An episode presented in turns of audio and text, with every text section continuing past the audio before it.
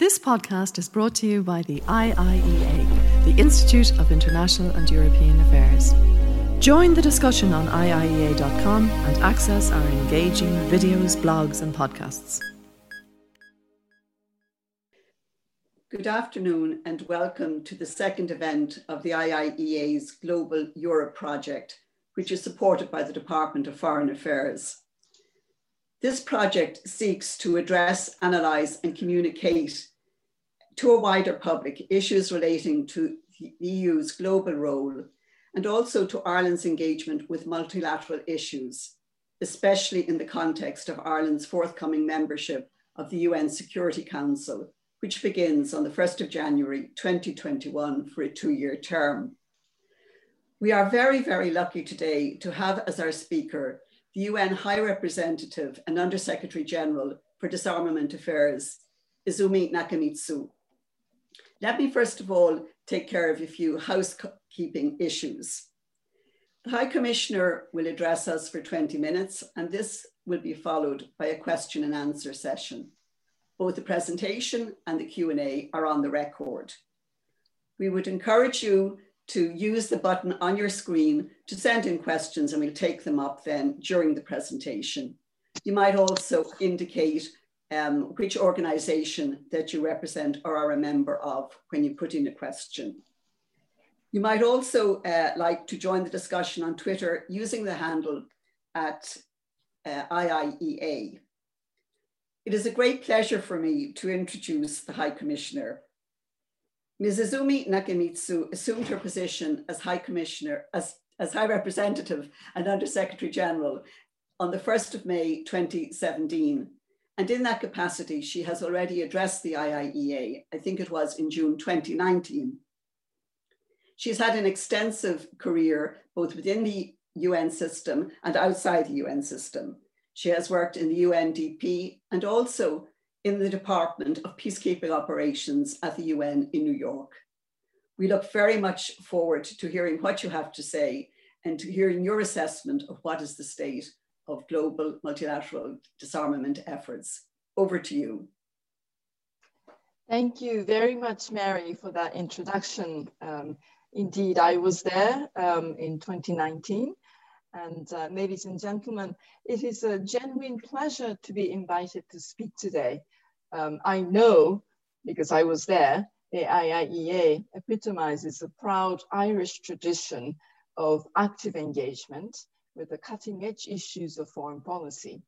I am also particularly grateful for the opportunity to participate in this project, which seeks to uh, navigate the rocks of our increasingly complex international environment.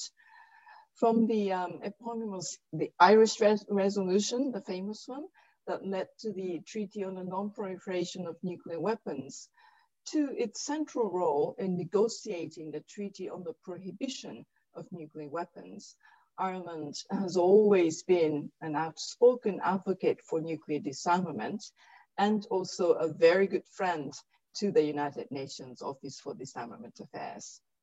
Ireland remains an exemplar of how a so-called middle power can advance its ideas and goals in the international system. I remain especially grateful for its leadership to achieve gender equality also in international security diplomacy. And this is not only the right thing to do, uh, but as you know, it's also the smart thing to do. Peace processes involving women are demonstrably more successful. Ireland's principled approach to diplomacy and its willingness to work with others will serve it well on the Security Council next year and I look forward to our collaboration there as well. I have been asked to speak today about the disarmament regime in the context of the uh, ongoing COVID crisis and the prospects for multilateral nuclear disarmament in the coming years. Such reflection is timely as 2020 has been a year of milestones. Since their twin birth, if you will, uh, three quarters of a century ago, nuclear weapons and the United Nations have represented both the perils and the promise of international security that arose out of the ashes of the Second World War. With its entry into force 50 years ago, the NPT heralded that uh, the creation of the current nuclear non-proliferation and disarmament regime. Consequently, this year has been an opportune moment to reflect on how far we've come in the pursuit of the elimination of nuclear weapons, but also obviously how much further we have to go. In surveying the current landscape, I am reminded of the words of uh, former Secretary General Dag Hammarskjöld.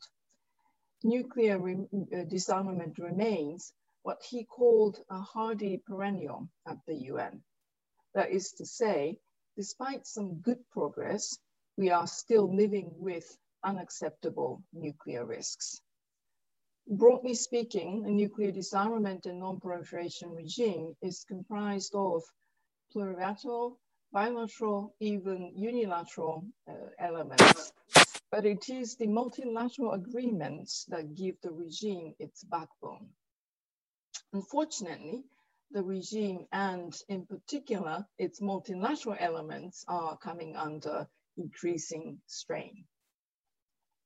As the world shifts to an increasingly multipolar polar order, the international security environment is characterized by a complex combination of at least the following uh, phenomena.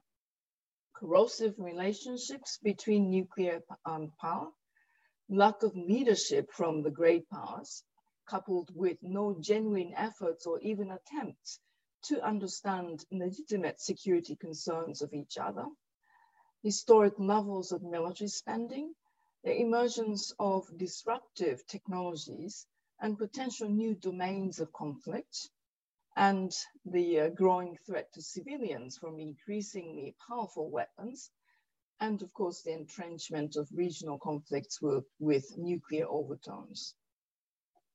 We are suffering from what Secretary General Guterres has called a trust deficit disorder.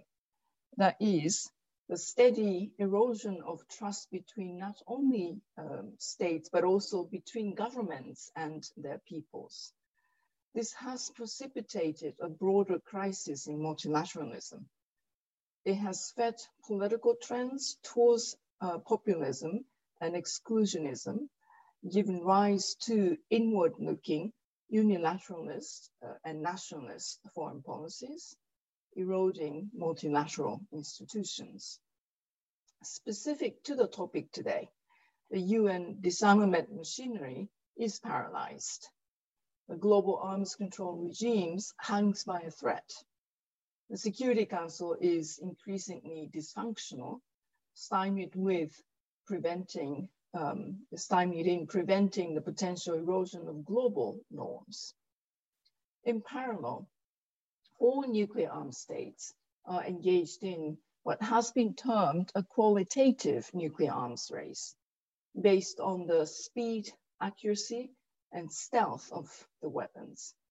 Belligerent rhetoric is on the rise, coupled with return of outmoded concepts such as nuclear war fighting and uh, the more uh, prominent role accorded to nuclear weapons in security doctrines. The nexus between emerging technologies and nuclear weapons has exposed new vulnerabilities and heightened prospects of miscommunication and miscalculation.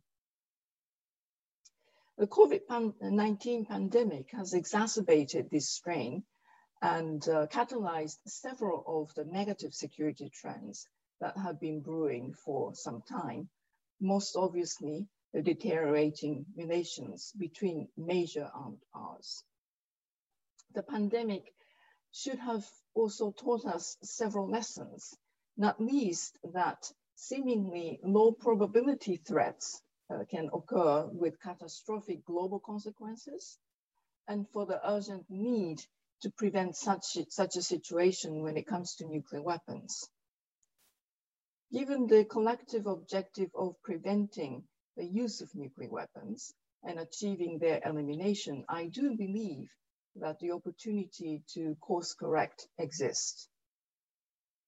2020 has been a year of milestones, but the next 12 months is also full of symbolic and practical occasions to blunt the current uh, nuclear uh, dangers and get back to the path to the elimination of nuclear weapons. For example, early in the new year, we will commemorate the 75th anniversary of the very first resolution of the General Assembly, which in alia called for the means to eliminate atomic weapons.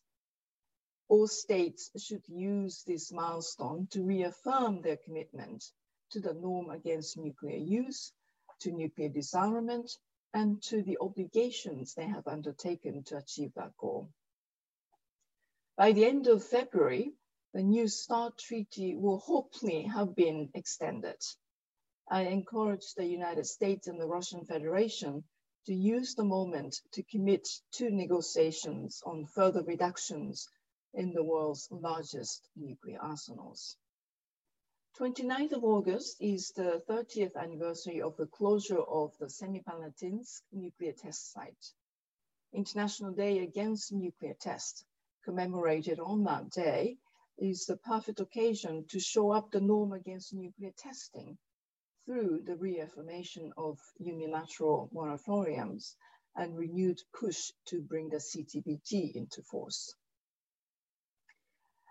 Later next year, States parties to the TPNW will hold their first meeting of states parties. The TPNW's entry into force is evidence of many states' concern at the nuclear weapons status quo. It is a strong demonstration of support for multilateral approaches to nuclear disarmament. Finally, next August is expected to see the convening of the twice postponed 10th NPT review conference. The review conference will be a locus for all the challenges facing the regime as a whole. Divisions amongst nuclear weapons, differences over the pace and scale of disarmament, regional proliferation crisis, and the need to strengthen the safeguards regime. I am confident that despite divergences, states parties continue to prize the tangible uh, security benefits the NPT provides and will therefore endeavor to find a way to common ground and a successful outcome. It is worth remembering that no successful review conference outcome has been identical. It is in the hands of states parties as to what any outcomes may look like. I also believe uh, there are several key steps the review conference can take to strengthen the norms against nuclear use and kickstart new efforts on disarmament. First, a reaffirmation of support to the treaty and to all commitments and obligations undertaken, including to the total elimination of nuclear arsenals. Second, a recommitment to the norm against the use of nuclear weapons we should return to the logic of President Reagan and General Secretary Gorbachev. A nuclear war cannot be won, must not be fought. Third, the, the nuclear weapon states should agree on a package of practical risk reduction measures to lessen the potential for miscalculation or accident. Fourth, a commitment to strengthen the non-proliferation regime challenges to the safeguard system are evolving, and so the system must evolve too. Fifth, the review conference can be a springboard for thinking about what Secretary General Guterres has described as a new vision for disarmament, how to build on the great gains made to date, but also address the realities of the present. I want to expand on this last point because obviously uh, it goes beyond the review conference and speaks to the entire future of disarmament. Various factors I outlined earlier, um, but especially the evolution of the multipolarity in the context of technological, technological advancements mean that the world is a very different place than it was even 10 years ago. The fluid uh, context requires new ways of thinking when it comes to the elimination of WMD and the regulation of conventional weapons.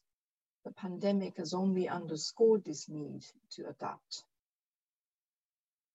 Any new approach or thinking should include at least dialogue about how to include all nuclear weapons in negotiations how to include other nuclear armed states in the arms control processes, how to address the long overdue issue of controls on missiles, how to prevent the deployment of particularly these, this, uh, destabilizing weapon systems, what new transparency and confidence building measures are required, and how to make emerging technologies work for us to create a safer and more secure world in areas such as verification and safeguards.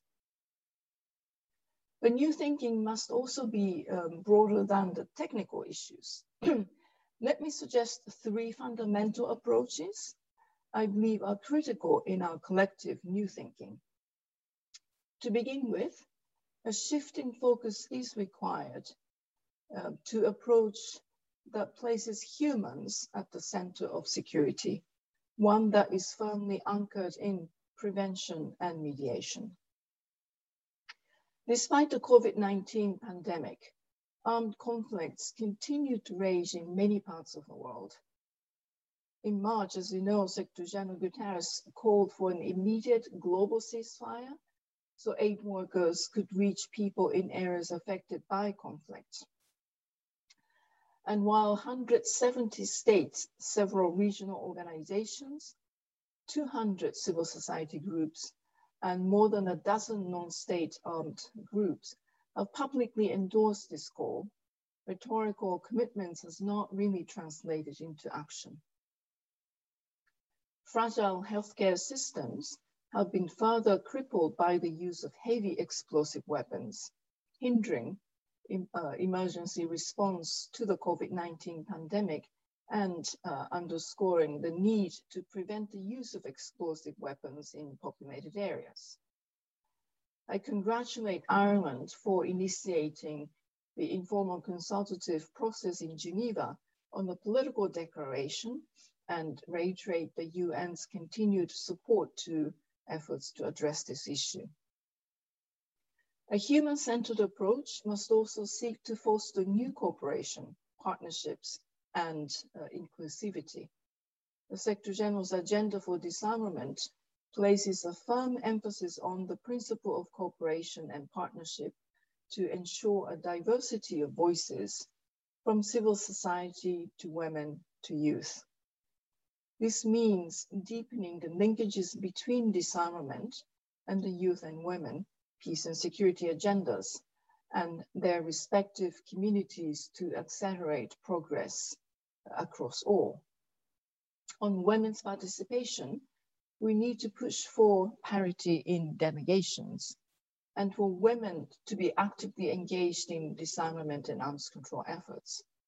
At the same time, understanding of gendered impacts of arms flows and associated challenges should inform the design of adequate responses in all policy and decision-making frameworks.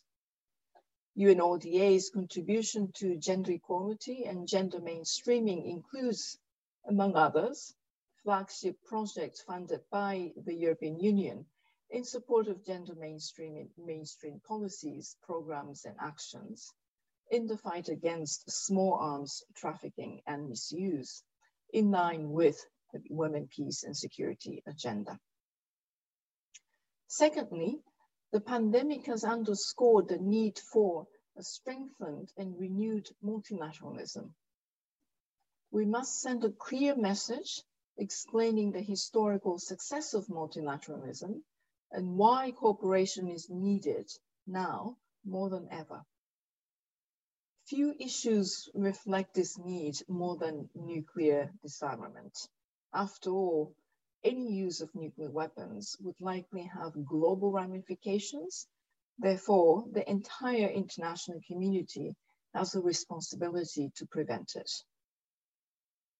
The UN disarmament machinery needs to be reinforced and refurbished. In short, it needs to get back to work by focusing on priority issues. The dysfunction in the Security Council is proof of a need for creative middle power diplomacy.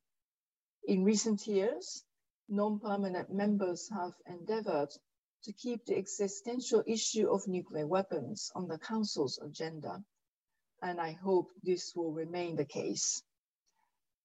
As the arbiter of international peace and security, it is the responsibility of the Council to prevent the erosion of norms against the use of WMDs and human carnage caused by weapons uh, in conflict.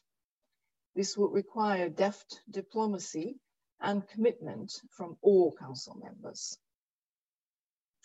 Accelerated progress in disarmament in the 21st century will require not only instruments such as treaties, but agreements and arrangements such as political declarations and voluntary codes of conduct, especially to address the burgeoning impact of rapid technological change on international security. This requires, requires new creative multilateral diplomacy based on the contributions of more inclusive multi-stakeholder processes, as well as traditional multilateral negotiations. Dag Hammarskjöld was a wise man. He understood that disarmament could not be viewed in a vacuum, that it was instrument, instrumental in creating peaceful solutions. As I have said time and again, arms control and disarmament are not utopian ideals. History shows that they are useful, effective, and indeed indispensable instruments for security. This is my final point. More reflection needs to be undertaken on how to better integrate disarmament processes into broader peace and security processes. What I have outlined today is only a snapshot of the steps needed to reorient the world away from nuclear dangers and back towards nuclear elimination. But the many opportunities to make progress that arise uh, in the coming months can only be taken advantage of if states show the necessary political will and initiative. I am sure we can count on Ireland in this regard, and I look forward to working with Ireland in pursuing a shared goal of a safer and more secure world. I thank you very much for listening and for your attention, and I'm looking forward to the exchanges. Back to you, Mary.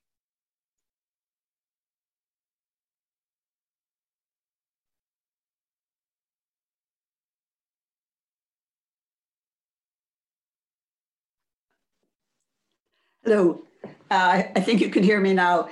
Thank you very much for that very substantive statement it was amazing in the sense that it was uh, both sober and ambitious and very, very practical as to what could be done, but very realistic at the same time. Your ambitions for the NPT on one level are not great, but in the current environment, they are enormous. And we wish you, and, and Ireland will work very closely, closely with you on that. Could I ask you on that issue of, of the NPT? Um, how do you evaluate the possibility of um, keeping alive the joint comprehensive plan of action with Iran? Mm. It is very much relevant, I think, to the future uh, of the NPT and relevant to international uh, cooperation on the issue of dealing with nuclear threats. Should we be hopeful? Um, indeed, I, I, hope we, we can be hopeful. Um, as you know, um, we and, and also the Secretary General has consistently stated um, that, um, you know, we would like to try and protect JCPOA and remaining states um, you know, will be able to remain uh, in that agreement. Um, he expressed disappointment in the, uh, the, the by uh, you know for the decision that had been taken uh, by uh, the United States, um, and and also he has repeatedly uh, called um, for for Iran to return to full commitment um, to um, to all the, um, the, the provisions and performing its nuclear related uh, commitments. Now, President-elect Biden uh, has stated his uh, um, uh, readiness to return um, if Iran returns to full commitments. so, so there is at least that possibility and I think it is very, very important for the entire community. Uh, of course, as you say, it's also important for the the success for the NPT review conference, but I think it is uh, quite important for the region. Uh, it was indeed one of the, the if you will, um, um, positive outcome um, of uh, disarmament and non-proliferation uh, through negotiation and diplomacy. Um, and so it will be important on, on several different levels. And we hope, therefore, um, that Iran uh, will uh, stop uh, destabilized actions and return to full commitment. And with the new administration uh, coming up, um, we'll be able to uh, return to um, um, um the JCPOA uh, commitments as a, as a whole. Um, so let us hope and let us work on those issues uh, as we approach um, NPT uh, review conference now, as you know, uh, rescheduled again for the, the month of August. Um, so let us hope. Yes, definitely.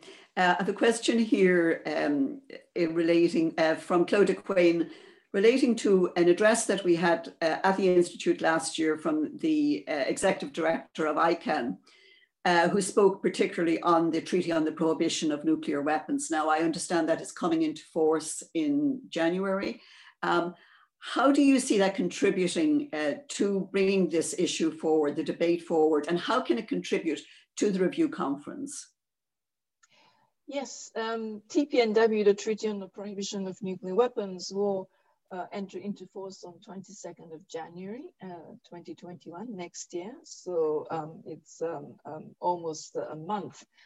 Um, as we have said many times, when it enters into force, it will be a, a new pillar of uh, nuclear disarmament regime. Now, I don't need to explain to this crowd, um, audience, that uh, disarmament regime, nuclear disarmament regime in particular, um, is actually a web of various instruments, uh, as I mentioned, uh, multilateral uh, agreements and treaties um, of uh, different kinds, but also there are regional level arrangements and agreements creating nuclear weapon free zones around the world. Uh, there are bilateral agreements, treaties, and, and policy and political commitments by a, a, a range of uh, countries, in particular nuclear weapon states. Um, so, um, you know, collectively this uh, uh, regime functions and uh, they will now be a new um, uh, pillar uh, added to that regime. Um, there are a couple of things that is important. Uh, we think it is a welcome development that a norm against nuclear weapons will be um, again strengthened. it will be binding on states, parties, and ratifying states. but uh, as uh, time goes, um, there will be a renewed awareness uh, that nuclear weapons really should not be used first and foremost, but also should not exist. Uh, so generally speaking, strengthening the norm against nuclear weapons uh, is a contribution um, that uh, this new TPNW will, will, will, will make. Um, now, in the context of NPTs or in relations to NPTs in particular, um, you know, Ireland and other uh, core groups, core countries that negotiated or that led the negotiation of the TPNW uh, repeatedly said that it is um, something, it is a, a, treaty that will complement and reinforce NPT, uh, in particular, the Article 6 uh, uh, obligations. Um, so um, we are very much looking forward to supporting TPNW ratifying states uh, in the context of their um, um, conference on states parties, meeting of states parties, to uh, start uh, um, looking at and, and start discussing the develop, further developments of this new treaty uh, that will work in harmony with and in compa um, complementary with uh, the NPT. Um, there are very strong views, as you know, uh, expressed from uh, some of um, uh, NPT states parties and, and um, other UN uh, um, member states in general uh, against this uh, TPNW. Um, our advice has always been um, that let us try to make sure that the two treaties will work in complementarity with each other and, and do not create a situation where these two treaties uh, will exist in contradiction uh, with each other. Um, that divides uh, different groups, different countries um, in the context of a review conference. And um, I believe it is entirely uh, possible. What we need to do is to find, if you will, modus vivendi uh, between those uh, different, different groups. Um, and um, I know that many efforts are being taken um, to that end. And, and some of the countries that have um, uh, said that they would like to try to be a, bridge builder uh, to that end uh, are very actively working on this. And I, I, I am very, very uh, grateful for those efforts. And I think it is entirely possible. Thank you. There's a question here from Orla Fitzmaurice, who's the Director for Disarmament and Non-Proliferation in the Department of Foreign Affairs here in Dublin. She says, many thanks for the excellent thought-provoking presentation. Um, she refers to the fact that you spoke about the need for the nuclear weapon states to agree a risk reduction package as part of the NPT review conference. Could you say some more about what you see as the most promising possible elements in such a package? What would be the most challenging dimensions and how can non-nuclear weapon states ensure that the level of ambition is sufficient? Yes, that's a, a very um, important question. It's a very difficult question. Um, uh, first of all, I do understand that, um, you know, even with the difficulties uh, that we have seen in recent years, in particular last year and this year, um, the P5 or N5 in this context, in the nuclear weapon states, uh, in the context of NPTs, um, they have continued the, um, the P5 gatherings and discussions. And in that context, um, I understand that they have uh, also um, brought up um, the issues of, uh, you know, risk, redu uh, risk reduction related matters. Uh, for example, um, you know, what are the doctrines that they, they have? Uh, what are the possible uh, further transparency measures that they could have. And I think uh, these efforts, uh, even though um, they all say separately, the N5 countries, they all uh, report um, to, to us that it's been a very difficult conversations. Uh, those conversations have continued and um, it is uh, continued and it will continue uh, further all the way up to, to August. Um, and um, with the um, stated um, policy of the president-elect uh, in the United States. Um, once the New START uh, treaty, as I mentioned in my remarks, uh, will have been uh, extended uh, soon, um, I think, um, hopefully, I hope uh, there, there will be a better atmosphere conducive to um, making progress on, on some of those issues related to risk reductions. And um, of course, um, non-nuclear weapon states um, can uh, definitely contribute.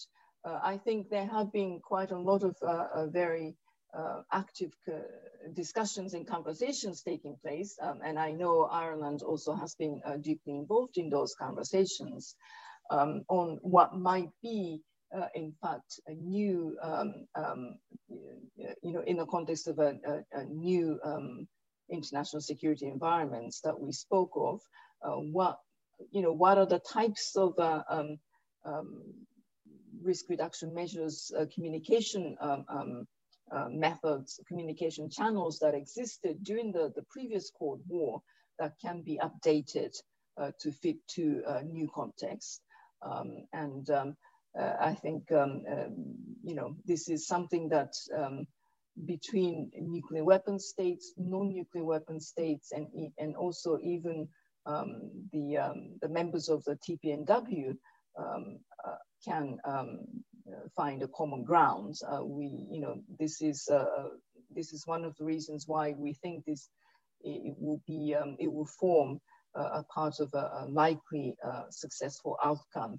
Um, and, um, and, risk reduction measures from that point of view uh, will be a, a, very positive contribution um, uh, for August uh, review conference. Thank you. Thank you for that. Um, uh, again, I'm, I'm very uh, struck by how practical but ambitious you are as well at the same time. Um, there's a question from Hiroaki Nakanishi, and he asked, this is a perennial problem, I think, in the disarmament side. How can the United Nations bridge the gap between the nuclear weapon states, the non-nuclear weapon states, and civil society, specifically encouraging and facilitating dialogues on issues? Um, the UN, um, we hope um, we are still regarded as an impartial uh, um, uh, actor here. Um, we don't, um, you know, lean towards, you know, particular positions, uh, except that we protect and defend the, the shared common objective of uh, making progress towards the, um, the nuclear free world. Um, and, um, and there are actually quite a lot of um, um, activities that we undertake uh, from, for example, behind the scene uh, passing of messages, speaking bilaterally to various governments uh, and, and try to better understand uh, where they're coming from. Um, I mentioned uh, in my remarks that there, is, there seemed to be a, a really shortage of uh, genuine efforts to understand um, each other's legitimate security concerns. Um, now, it is difficult because, because it is sensitive, it's national security, etc. Um, but um, understanding security concerns um, that is, um, you know, in, in our view, will be the first step towards um, a real, genuine dialogue. So we facilitate analysis, um, which is impartial and objective. Um, we uh, provide um, those analyses uh, so that it can be utilized uh, in their conversations as well. We reach out to various countries um, as a group or bilaterally uh, to make sure that, um, you know, their conversations with each other uh, will be done in a sincere and, and, and civilized manner. And then we try to also provide um, expertise, substantive ex expertise uh, in all of those uh, um, efforts. And finally, of course, uh, we are a, a platform.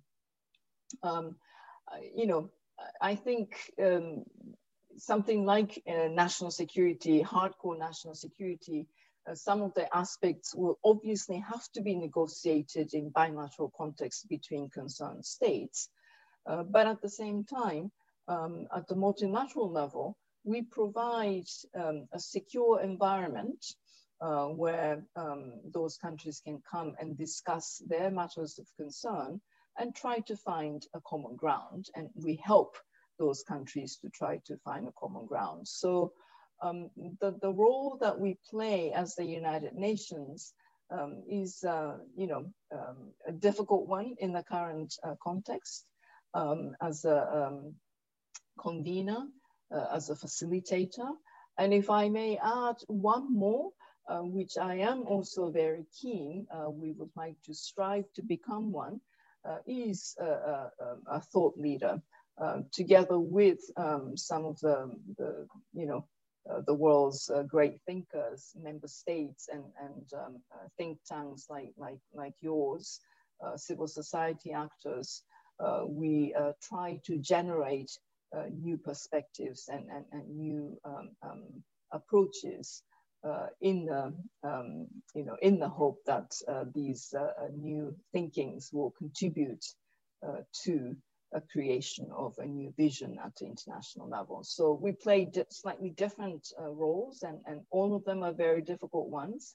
Uh, but uh, finally, what I need to say is that the United Nations is an instrument created by its member states. And we would like to be a useful and uh, effective uh, instrument uh, in, in the service of um, what we all strive to, to achieve that are enshrined in the UN Charter. Thank you for thank you very much for that answer. Um, two questions that that, that um, have now come up. One from Francis Collins, Deputy Director at the uh, Department of Foreign Affairs uh, who asks, why in your view is there such reluctance by some states to recommit to past obligations under the NPT? And how can countries like Ireland ensure that we do not end up with an outcome of the lowest common denominator at the RevCon? That's the first question. And the second question, another subject very near our hearts and yours, uh, women, peace and security. You did speak about that in your presentation. What are the main challenges now to, to the full implementation of this uh, Security Council resolution? Um, there's been a lot of talk about mainstreaming the issue. Why is it taking so long? Okay, um, so um, the first question, uh, why uh, reluctance uh, to uh, past commitments? Um, I mean, they, they say very openly uh, why? Because the, the security environment has changed dramatically. Um, you know, the, the world that we, we are in now are different from the time that, the, you know, those commitments were made. Um, and, um, and so, you know, a lot of, uh, many countries are looking at the, um, the changes in the international security environment um, and uh, starting from there uh, and therefore looking at the, the previous commitments, um, that is something um, that would not serve their um, security, but uh, the other way around. Um, so the arguments that we make uh, is that no, in fact, those uh, agreements and commitments, um, um, you know, norms, uh, etc., uh, they are actually uh, very important to you know, trying to make sure that the security environment would not further deteriorate. Um, and, and so, um, you know, for us, uh, it is an important part of um, the norms that we have collectively created. Um, as I said, it's a combination of, a, you know, a gamut of various different types of arrangements that we have in nuclear disarmament regime and uh, past commitments um, is one of uh, uh, important elements of, of, of such uh, um, uh, package. Um, and so we hope that um, um, countries will return to, you know, commitments, reaffirm their commitments, and, try to, in fact, create um, um, an uh, environment that is conducive to talking about, okay, so the context, the environment have changed. What else do we need to do?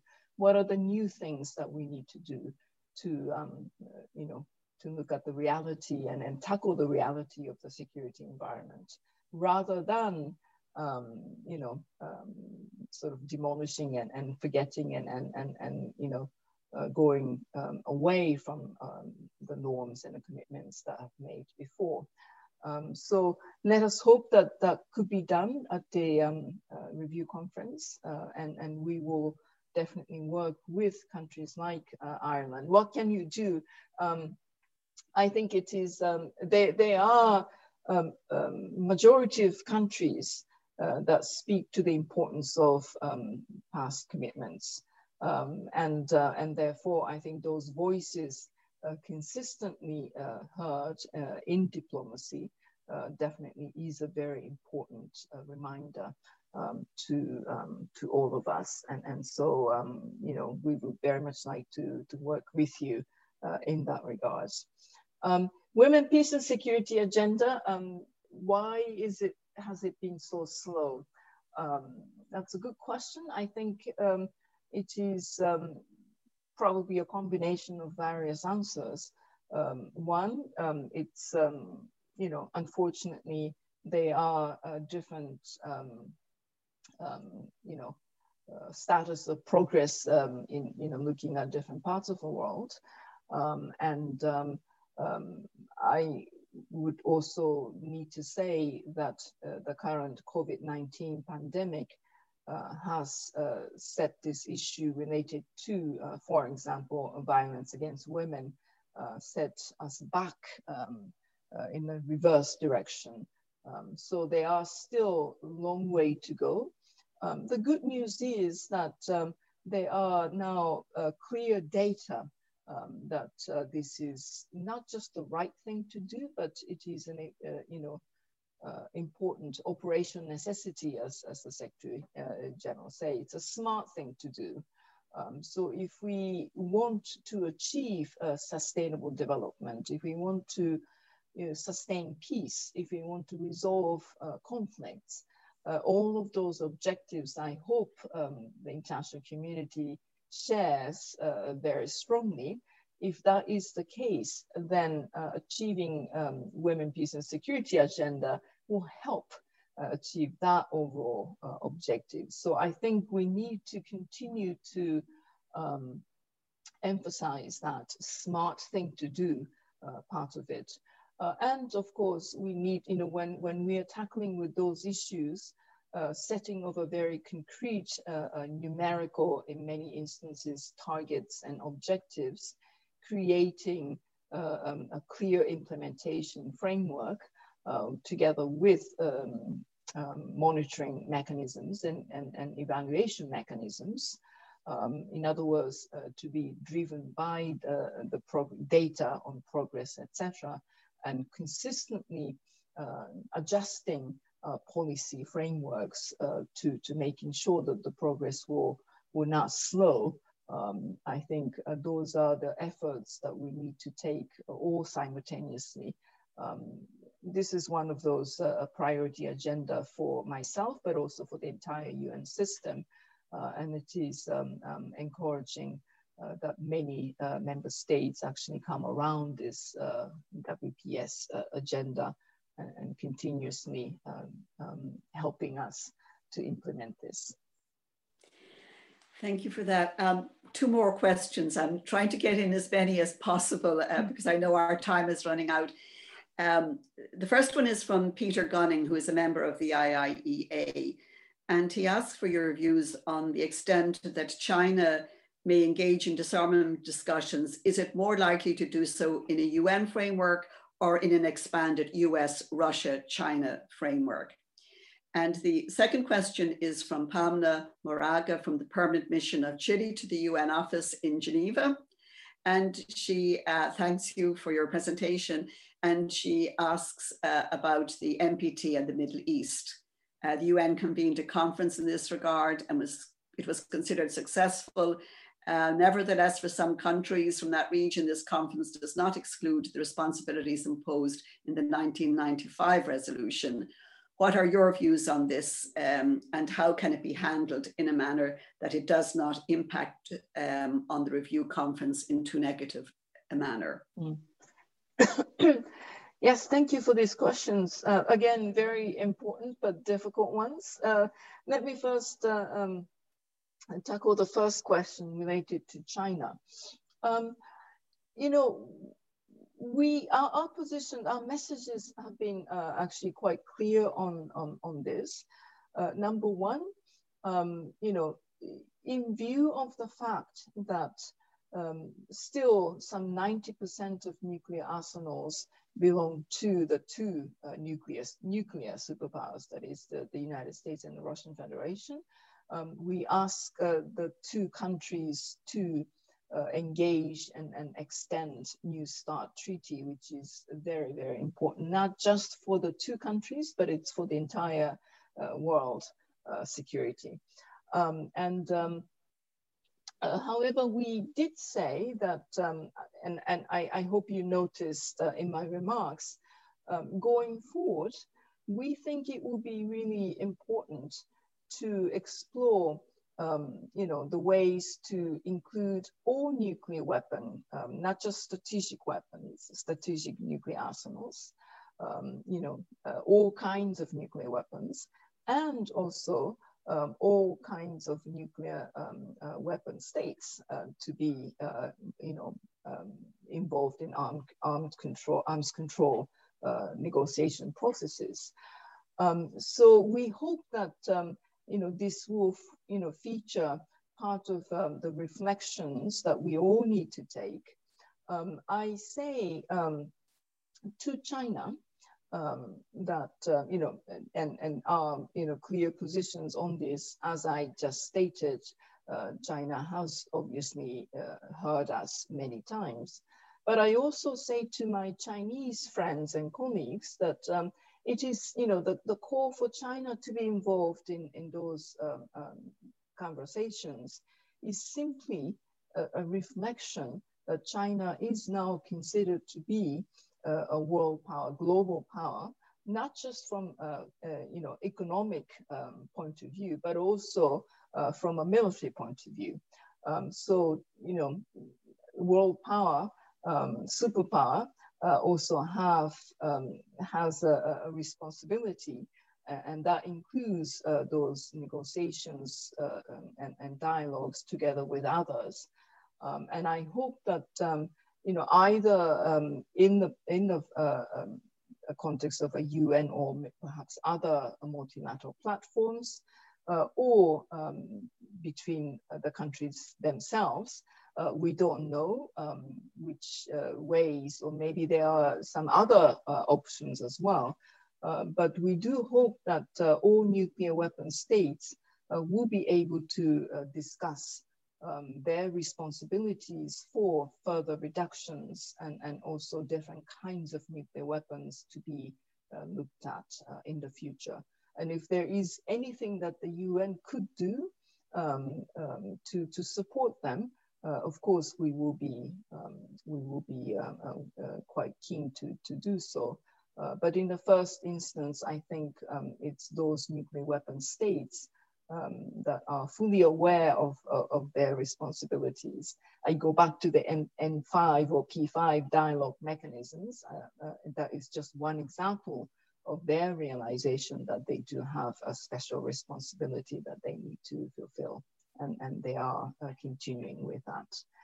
Um, the Middle East conference, um, uh, as you know, we had one conference, uh, but that was last year, 2019, uh, that was able to adopt a quite good political declaration, um, which uh, uh, made very clear that it is um, open and inclusive process. it is not um, exclusive one, uh, only with the existing, um, you know, participating states, but it's open to all uh, uh, countries of the region. Um, and uh, unfortunately, I mean, we were supposed to have an, the second conference in, in November, obviously, um, because of the COVID, uh, it was uh, postponed um, and it will take place next year.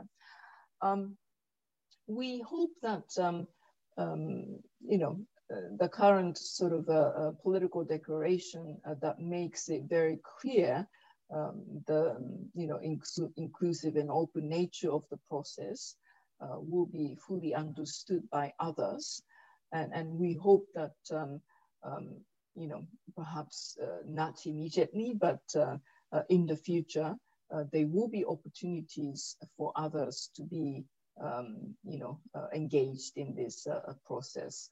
Uh, of um, you know identifying the way forward uh, on this issue. Um, there are um, you know um, informal works that are you know continuing. Um, you know we we have uh, um, done together with a couple of countries lessons learned uh, from other nuclear we weapon-free zones from other parts of the world, etc. Uh, so they, you know, obviously this is a complicated issue, uh, so there are many more things to be uh, studied and, and discussed. Um, but as the UN Secretariat, uh, we, we are fully committed to supporting this process. Now, um, in the context of the NPT, um, we hope that now that there is a UN process, you know, this Middle East conference is now um, uh, within the UN. NPT is not a UN process. So um, there is now another platform to discuss this issue of uh, um, um, free zone uh, in, the, in the Middle East, uh, elsewhere, uh, not in the context of the NPT. Uh, so, um, if you will, that achievement that there is now a process separately from the NPT um, is a, a, positive contribution in the context of NPT, um, in that they don't have to discuss this, bring this issue back to the NPT. Um, let us, um, you know, uh, support the, the process that is taking place in the UN uh, context uh, obviously the, the progress of, uh, you know, from that process, uh, the UN process will be reported and, and fed back into the NPT discussions. But now um, let, let us recognize that there is a separate process uh, going on. Uh, and let's um, all, I hope, give that process a chance uh, in the UN. It has only started um, a year ago. There has only been one conference. Um, and, and so what we need to do is to give a chance uh, to that new uh, process that is uh, still um, taking place in, uh, in the UN context. Thank you very much. A very, very last question and another small question. None of these questions have been small questions. They've been all major issues as befitting the topic. And this is from Andrew Gilmore in the IIEA. And he asks How might placing nuclear weapons and the disarmament agenda at the intersection with climate change and public health heighten the relevance of the non nuclear weapon states and nuclear weapon states? Thank you. That's a, a very important question. Um, I mean, first of all, um, the COVID uh, impact. I, I, recently gave uh, a speech at another uh, platform on how the COVID has impacted uh, the overall, not just nuclear, but overall disarmament work. Um, and it's, um, you know, there are obviously quite a lot of impacts, um, but at um, um, sort of high level, um, at the strategic level, I think there are some uh, quite important lessons that we need to apply from COVID uh, and then look at the, um, the, the interlinkages. Um, I mentioned one, I mean, seemingly, um, you know, unlikely events can actually cause this. So let's apply that to, um, to nuclear disarmament. You know, it's, it's an urgency issue. Um, but it's also, um, as I mentioned, uh, you know, really made us realize, I hope made everyone realize that nuclear weapons alone cannot um, uh, make us safe. Um, uh, invisible virus um, has actually put the entire world into this uh, um, uh, situation. Uh, really means that we have to really rethink our approaches to security overall uh, and put humans more at the center um, and um, and renew or reinvigorate our efforts to uh, reduce weaponry. Um, we also think that um, because of the fiscal uh, pressure that we will all have um, to recover from COVID, um, etc., um, you know, there will be um, limited opportunity, I hope, for countries to continue with the, the current path of the unlimited military expenditure.